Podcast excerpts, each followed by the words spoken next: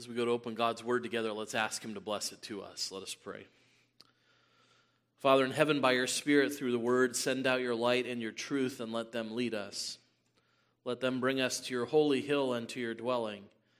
Then we will come to the cross of Christ, to the Son of God, our exceeding joy, and we will praise you, O triune God, our God. Hear us, for we pray in Jesus' name. Amen. Please be seated and please turn with me in God's Word to the book of Joshua. The book of Joshua. If you're visiting with us in our evening services, we've been considering a series through the book of Joshua, and we've come to Joshua chapter 5. You'll find that on, I think, page 230 of most of our Pew Bibles. It's the sixth book of the Bible, right between Deuteronomy and Judges. And we've come to chapter 5, and we want to read this chapter together and consider this portion of Scripture from God's Word. So, beginning our reading at Joshua chapter 5, verse 1, and let's pay careful attention, for this is God's own Word. As soon as all the kings of the Amorites who were beyond the Jordan to the west, and all the kings of the Canaanites who were by the sea, heard that the Lord had dried up the waters of the Jordan for the people of Israel until they had crossed over, their hearts melted, and there was no longer any spirit in them because of the people of Israel. At that time, the Lord said to Joshua, Make flint knives and circumcise the sons of Israel a second time. So Joshua made flint knives and circumcised the sons of Israel at Gibeath-haaraloth. And this is the reason why Joshua circumcised them. All the males of the people who came out of Egypt, all the men of war, had died in the wilderness on the way after they had come out of Egypt. Though all the people who came out had been circumcised, yet all the people who were born on the way in the wilderness after they had come out of Egypt had not been circumcised. For the people of Israel walked forty years in the wilderness until all the nation, the men of war who came up out of Egypt, perished, because they did not obey the voice of the Lord. The Lord swore to them that he would not let them see the land that the Lord had sworn to their fathers to give us a land flowing with milk and honey. So it was their children, whom he raised up in their place, that Joshua circumcised, for they were uncircumcised, because they had not been circumcised on the way. When the circumcising of the whole nation was finished, they remained in their places in the camp until they were healed. And the Lord said to Joshua, Today I have rolled away the reproach of Egypt from you. And so the name of that place is called Gilgal to this day. While the people of Israel were encamped at Gilgal, they kept the Passover on the 14th day of the month in the evening on the plains of Jericho. And the day after the Passover, on that very day, they ate of the produce of the land, unleavened cakes and parched grain. And the manna ceased the day after they ate of the produce of the land and there was no longer manna for the people of Israel, but they ate the fruit of the land of Canaan that year.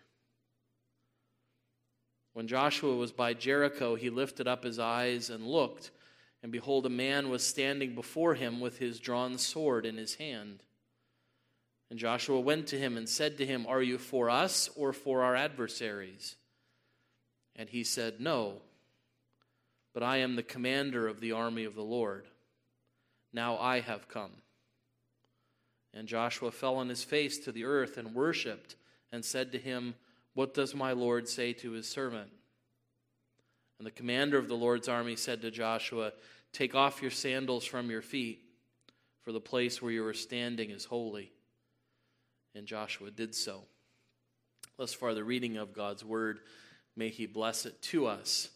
Um, well, we've been considering this book of Joshua, and for the last couple chapters, the main point has been the crossing of the Jordan River into the land of Canaan. And now that we are in the land of Canaan, we might expect uh, the fight for Canaan to begin immediately. They have now crossed over into enemy territory, and we might expect that the battle of conquest would immediately begin. But we're told that that doesn't happen, and we're really told why that doesn't happen in verse 1 because nobody in Canaan wants to fight with them. Uh, they're too afraid of what God has done, too afraid of this people. Um, and God uses that for a purpose because before God's people become engaged in this conquest, that'll take so much time in the rest of the book.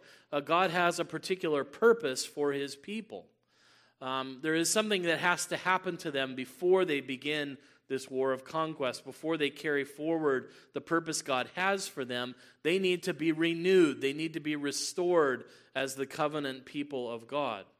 Um, because we are entering into a new era. And that's really what chapter 5 is about the inauguration of this new era for God's people, this new generation that is coming into the promised land. Um, and it begins with this important work of, super, uh, of circumcision that's done among the people. Um, that that re engages, that renews that covenant identity, and really helps to restore this new era.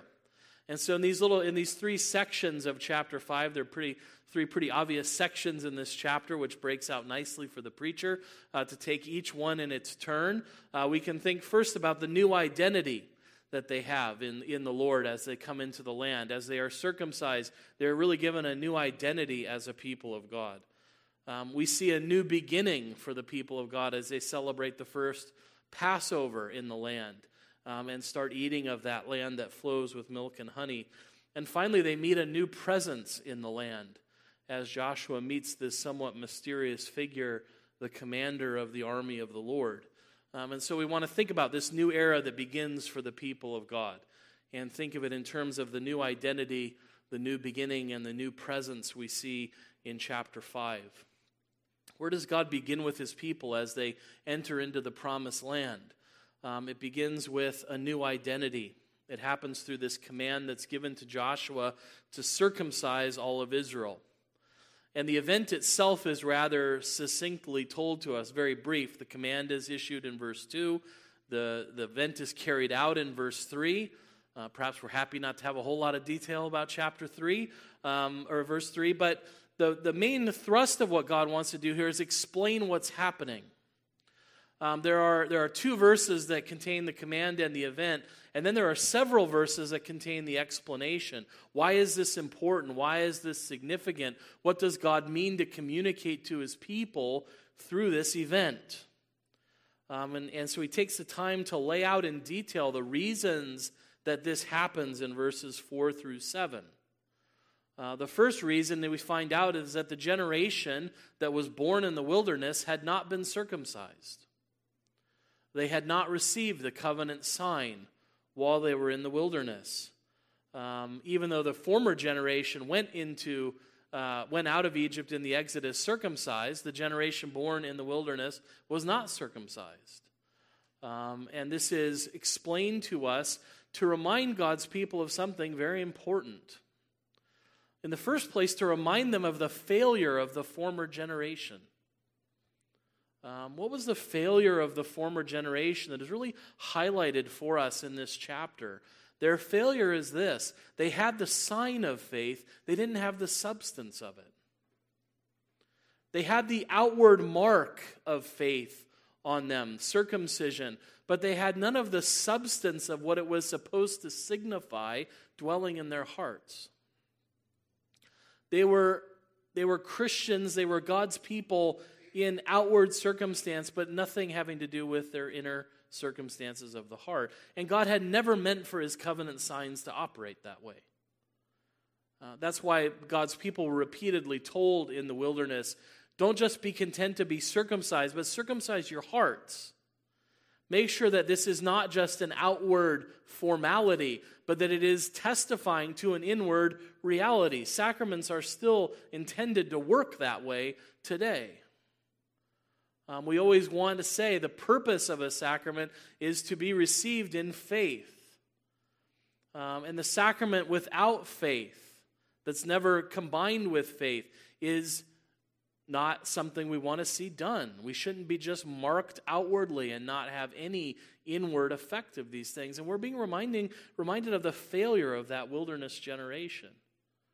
They were marked as belonging to God outwardly but they showed that they had no faith.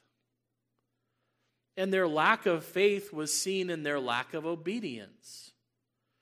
Right? Faith and obedience go together. We, we often talk about obedience being the fruit of faith. And if there is no faith, then there can be no fruit.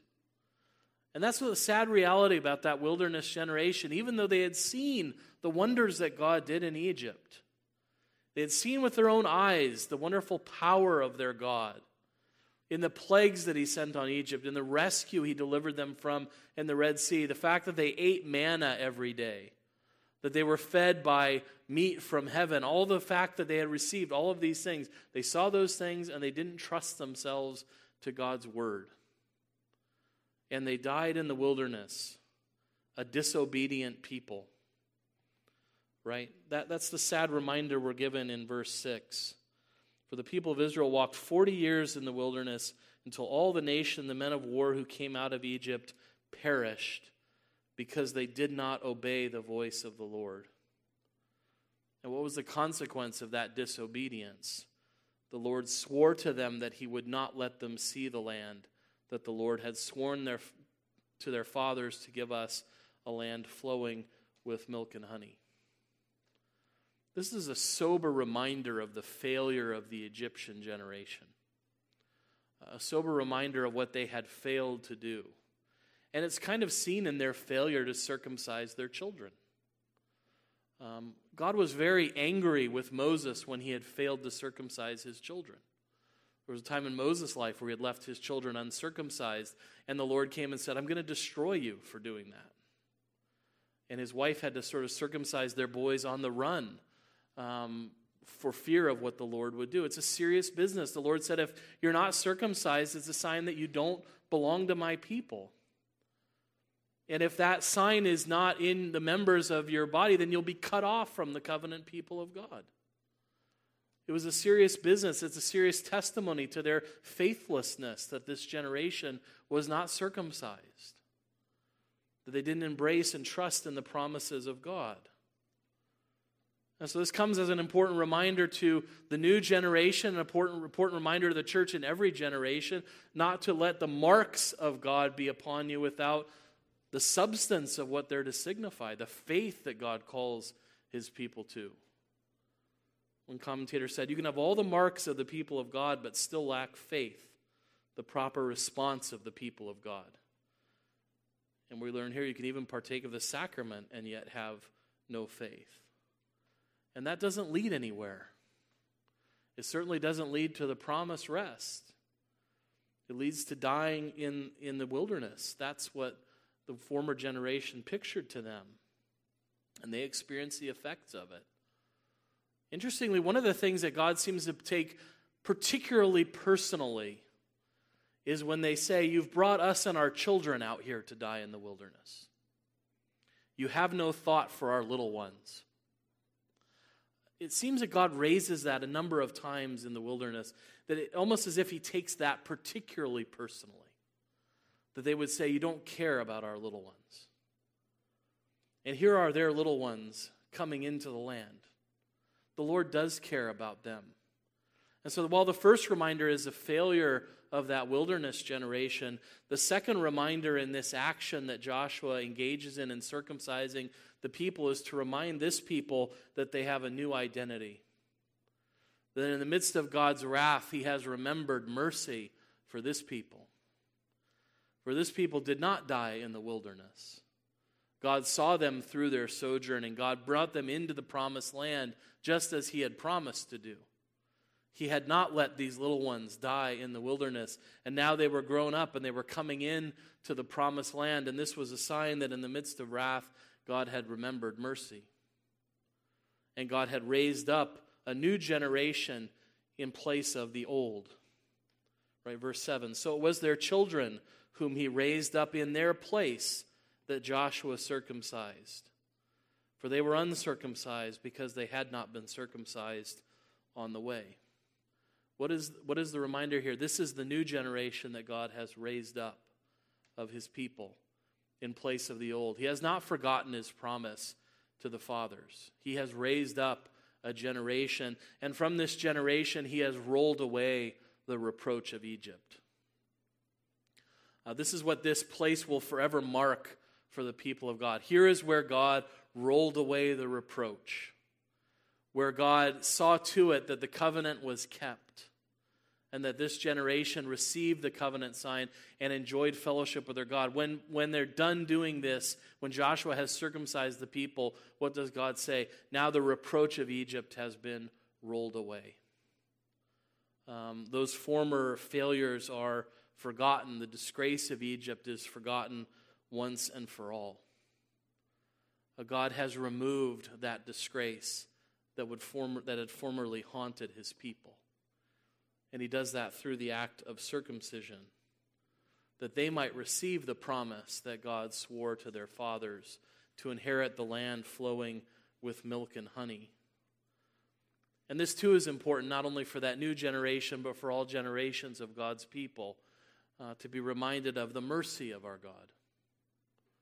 To be reminded that we still serve this same God. We should be reminded not to repeat the mistakes of the wilderness generation, but we should be encouraged by the wonderful grace and mercy of our God, who brings in a people that he might remake them and renew them. I think it's significant the the process, the steps by which God does these events. He first brings them into the land and then he renews them. He first brings them in and then he renews them. He brings them in to make them a new people. That, that's, a, I think, an important reminder for us about the way God works.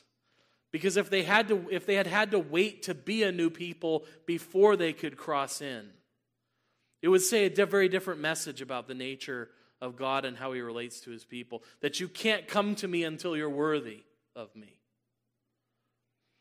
But God works in the opposite direction. He brings in an uncircumcised people into the land, and then what does he do? Having brought them in by his mercy, then he rolls away the reproach. Then he makes them a new people. Then he renews them in his covenant, in his covenant promises. And isn't this a wonderful picture of what God does for sinners in every generation? If we had to wait till we were worthy to come to God, we could never come to God. God brings us to himself and makes us worthy of him. He brings us to himself and makes us recipients of his covenant, makes us what we are not, so that we might live, so that we might have a new identity and that's what our Lord Jesus Christ has done for covenant breakers. He has taken on himself the curse of the covenant breakers, the reproach of the slaves, that he might renew us and roll away our reproach.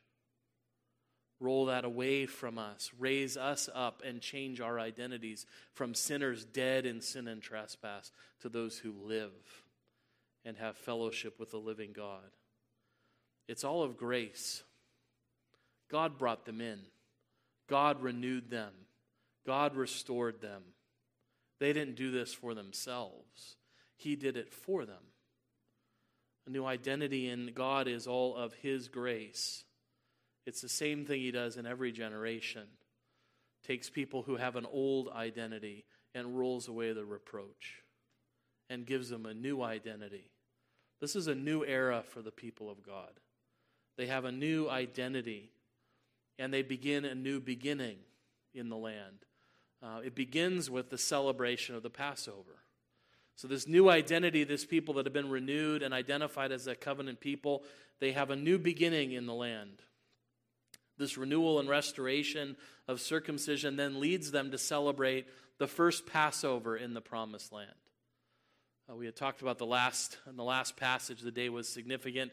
It was the day that they were to choose the Passover lamb, and here we find them celebrating the Passover in Canaan in verse 10. The first Passover that is celebrated in the promised land. That's a significant moment for the people of God to celebrate the Passover in the promised land. Because being in the promised land was part and parcel to the promise of the first Passover that one day they would do this, that Passover was being instituted in Egypt in the midst of their slavery to point to a reality that would be theirs an exodus that was coming and an entrance into the promised land. God had promised both both rescue and rest, both an entrance into the promised land and an exodus from slavery. He promised to bring them out and to bring them home. And he said, Passover will help you to remember that. Uh, God said this in Exodus chapter 12, 24 to 27. You shall observe this rite as a statute for you and for your sons forever. And when you come to the land that the Lord will give you, as he has promised, you shall keep this service. And when your children say to you, What do you mean by this service? you shall say, It is the sacrifice of the Lord's Passover. For he passed over the houses of the people of Israel in Egypt when he struck the Egyptians, but spared our houses. Right, this generation, again, would not have been the generation that could remember the, the first Passover. Um, but they were to, to do this, and they expected that their children would ask again, What does this mean? Um, now, maybe not all the children would ask it so formally. What do you mean by this service, Father? Um, but it was expected that they would ask, right? What does this mean? Um, and what was it a reminder of? It was a reminder of God's justice and of God's mercy. It was a reminder that God had passed over in mercy the houses that were covered by the blood of the Lamb, that He had shown mercy and passed over in His wrath, and also a sign that He had visited judgment on those who were not protected under the blood of the Lamb. It was a reminder that His people were spared but that the Egyptians were struck.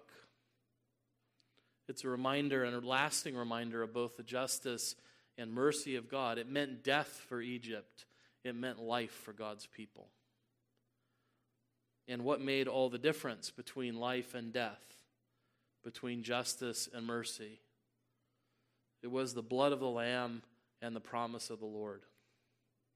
That's what made all the difference between life and death between justice and mercy, the blood of the Lamb, sacrificed for Israel, and that blood that caused the destroyer to pass over and spare the houses. And it was the promise of the Lord to deliver his people out of bondage in Egypt and into the blessedness of Canaan. It's a perpetual reminder to God's people in that age of the difference between life and death is the blood of the Lamb and the promise of the Lord. And it would have been especially important to remember that for them on the plains of Jericho as they prepare to go to war. Um, prepare to go to war with nations that were very strong. Um, people that their initial spies had come back and said, they're so strong and so big, we can't possibly fight with them and win. Um, and here on on the eve of battle, so to speak, before this war is engaged, how important was it to remember the Passover? To remember, you know, Egypt was a strong nation too, much stronger than us, much more capable in war, um, with soldiers and chariots that we couldn't have hoped to defeat in our own strength. And yet, the Lord God brought us out of there with a mighty hand and an outstretched arm. The Lord is powerful to save. The Lord is powerful to do what He's promised to do for His people. Uh, in a sense, God is spreading a table before them in the presence of His enemies here. He's doing exactly what we read about in Psalm 23. Here is the Passover spread right in the presence of their enemies, and they don't need to fear because God is with them. And this, in a sense, is the, is the Christian footing in every generation, isn't it?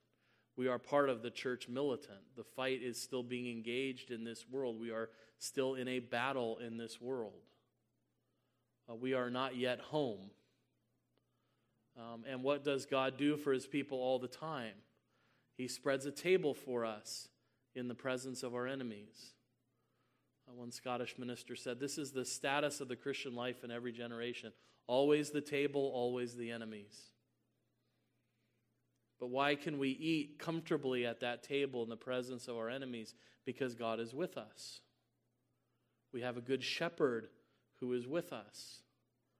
And in these last days, we understand who that shepherd is the one who himself is the blood of the Lamb that takes away the sins of the world, who is the promise of God incarnate promising that he will deliver his people and rescue them, that he has received the justice of God that we might receive his mercy. Uh, that is who we know, that is who they trust. And we know that this is a new beginning for this people because of what we read in verses 11 and 12. And the day after the Passover, on that very day, they ate of the produce of the land, unleavened cakes and parched grain. They continue to celebrate the feast of unleavened bread. And the manna ceased the day after they ate of the produce of the land. And there was no longer any manna for the people of Israel, but they ate of the fruit of the land of Canaan that year. They have truly entered the land flowing with milk and honey. Um, this is the sign that the new era has really begun, that there is a new beginning, because the manna stops raining down every day to provide them bread from heaven. I don't know how that strikes you to think about manna ending. Um, maybe you think if I'd eaten manna for 40 years, maybe I'd be tired of it and be happy for something else, anything else. Um, maybe it sounds kind of bittersweet to us that here is this food by which God fed them every day, where you could go out and be reminded of that daily bread that God had sent down for you on that day. Um, and it sounds a little bittersweet to think of that moment ending. Uh, but why does that moment of extraordinary bread come to an end? Because God has brought them into the land flowing with milk and honey. That was never meant to be a perpetual thing. It was always a sign that they were still wandering, still sojourning, still without a land of their own. And so when it stops, what does it signal? You've come home. You've come into a land flowing with milk and honey. You no longer need the bread directly from heaven because now God has provided it to you in this land. They ate of the produce of the land, and the manna ceased. It should have been encouraging them to see that new beginning. It should encourage us to see that new beginning in this people of God. Because this generation is a very different generation than the Egypt generation. They have replaced a generation that was unbelieving and disobedient and corrupt, and they will show themselves to be a believing and an obedient and a blessed generation. It should be encouraging for them. It should be encouraging for us to see that. Uh, that the church can have new beginnings from time to time. There have always been times when the church seems corrupted or the church seems malformed, um, where the church seems in a bad state in the world, and the Lord can renew it. There can be new beginnings, new reformations, new revivals in the church, and that should be an encouragement to us. Uh, the church can pass from persecution to acceptance as it did in the days of Constantine. It can pass from days of darkness into light as it did during the Reformation.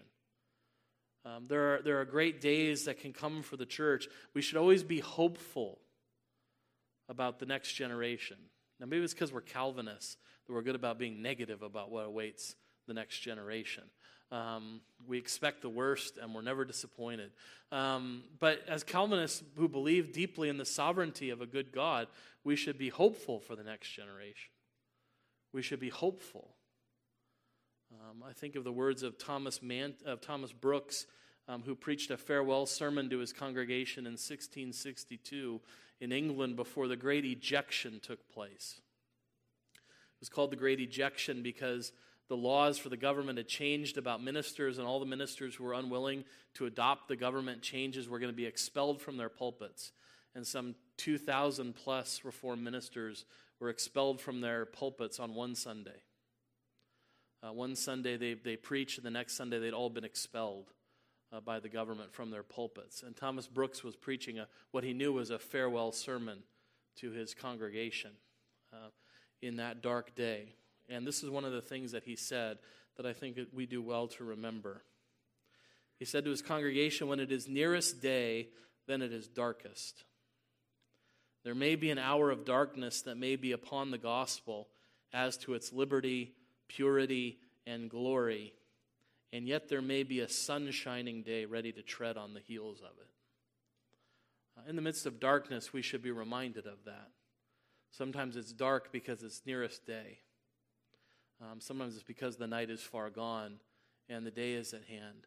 There's always a sunshining day ready to tread on the heels of any dark day, and we should not lose hope as the people of God. Um, and, and I hope this generation that's coming will be a reminder of that fact to us. You can't do much worse than the generation in Egypt did. But the generation that follows them may well be the high water mark of the people of God. This is a faithful generation. This is a faith filled generation through whom God does powerful things. This is a new beginning. There's no reason for us to be a pessimistic people. Um, and one of the reasons this, this people had so much reason to hope is not just because they had a new identity and a new beginning, but there was a new presence that was with them. And Joshua meets that presence here at the end of chapter 5. Uh, Joshua is doing his work as a military commander, going and scouting out the first place they are going to need to fight with in Jericho.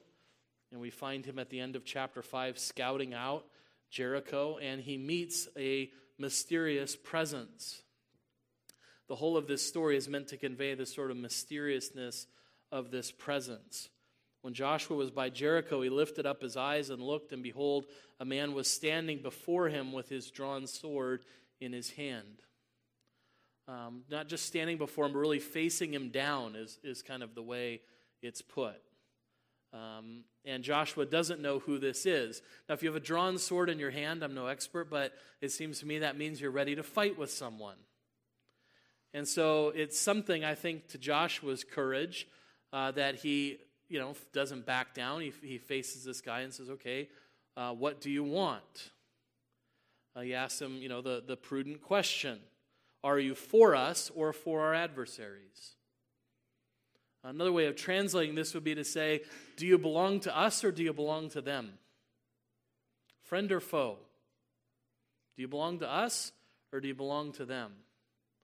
And the reason this is somewhat mysterious is that the first thing he says is no. Um, that seems like a, an illegitimate answer, doesn't it? Who, are, who do you belong to? You can only belong to two groups, us or them.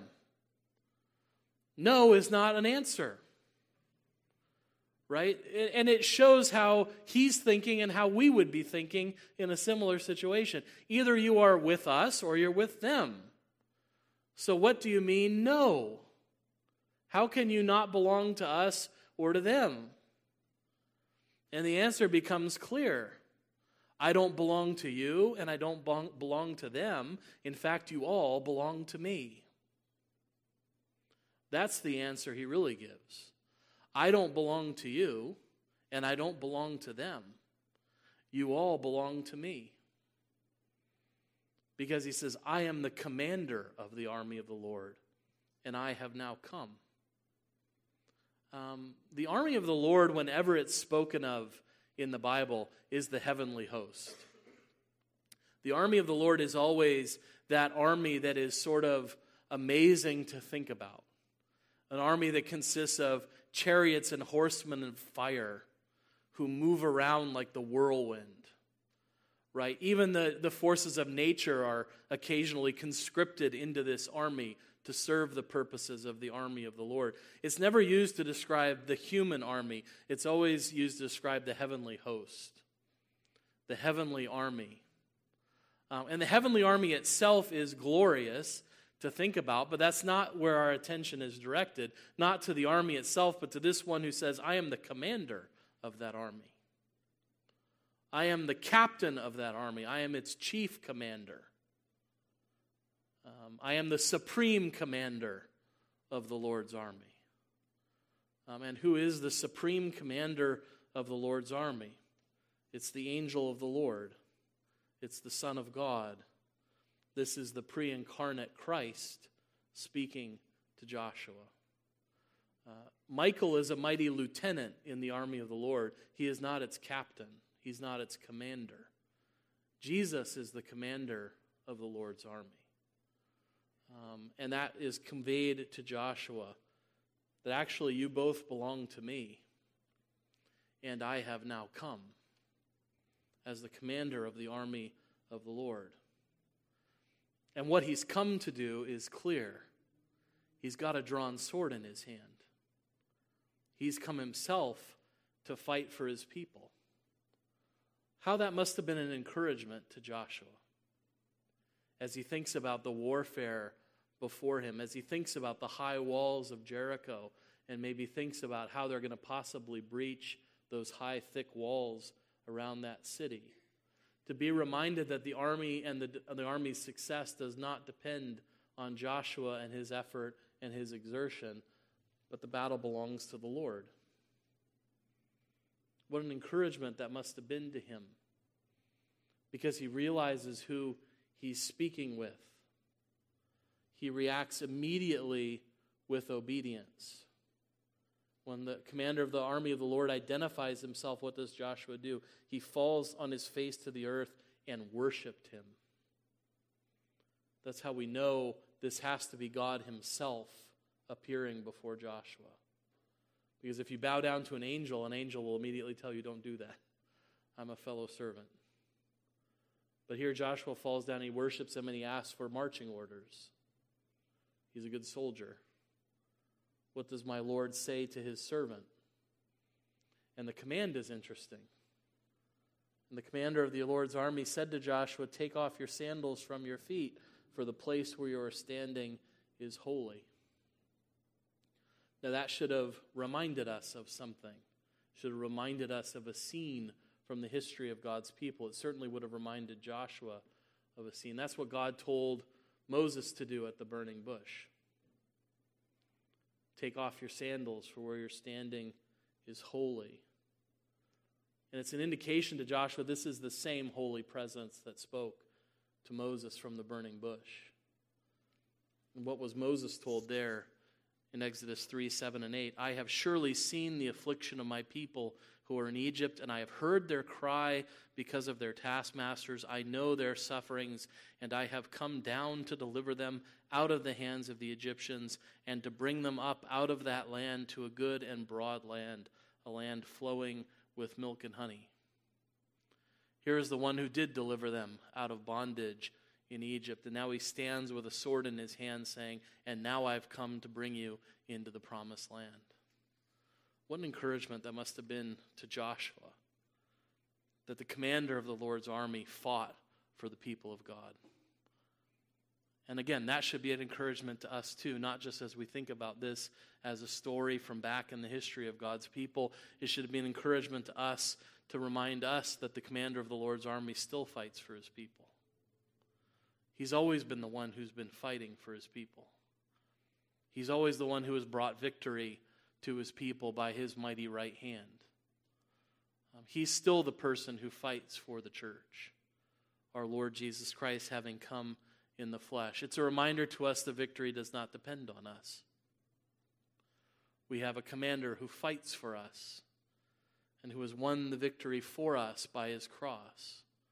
Jesus Christ is the commander of the Lord's army, the lion of the tribe of Judah, the root and descendant of David, the bright and morning star. He has conquered by his cross. And he's coming again in glory to bring the fulfillment of that kingdom that he has won. We have a commander who fights for us, who's already shown his great power by defeating our enemies on the cross. Just as he already demonstrated his great power to Joshua by bringing them out of Egypt in the first place, so they could be assured that he would do what he promised to bring them into the land of rest. So we too have seen what Christ has done by the power of his cross in breaking sin and canceling the record of debt that stood against us. And we can be sure that when he comes again in glory, he will save us as those who love him and earnestly see him. So let us not forget that the commander of the Lord's army fights for his people even today. He is the same yesterday, today, and forever. He is the hope of our people. He has come once, and he is coming again soon. And so we say together, Amen. Come, Lord Jesus. And all God's people said, Amen. Let's pray together. Our Father in heaven, the commander of your army has always been the help and the hope of your people. And so many of your people prayed for and hoped for the day when his star would come out of Jacob and his scepter would arise out of Israel to exercise dominion and destroy the enemies of your people. We thank you that in the fullness of time Christ was born born of a woman, born under the law, to redeem those who were in bondage to sin, that we might receive adoption as sons. Alone and by his own might, he has won the victory for your people by his cross. And we thank you that he is coming again soon, not to deal with our sins, but to save those who are eagerly waiting for him. So, Father, help when we feel that our days are dark in the midst of this crooked and depraved generation. Remind us of the day of his coming glory. Remind us that the night is far gone and that the day is at hand. Remind us that soon the sunrise will visit us from on high to give light to those who sit in darkness and in the shadow of death and to guide our feet into the way of peace. Hear us for the sake of your Son and your army's commander, our dear Lord Jesus Christ, we pray in his name. Amen. Let's take up our Psalter hymnals and as a song of response, stand and sing all glory, laud, and honor, number 325. We'll sing all the verses of number 325 together.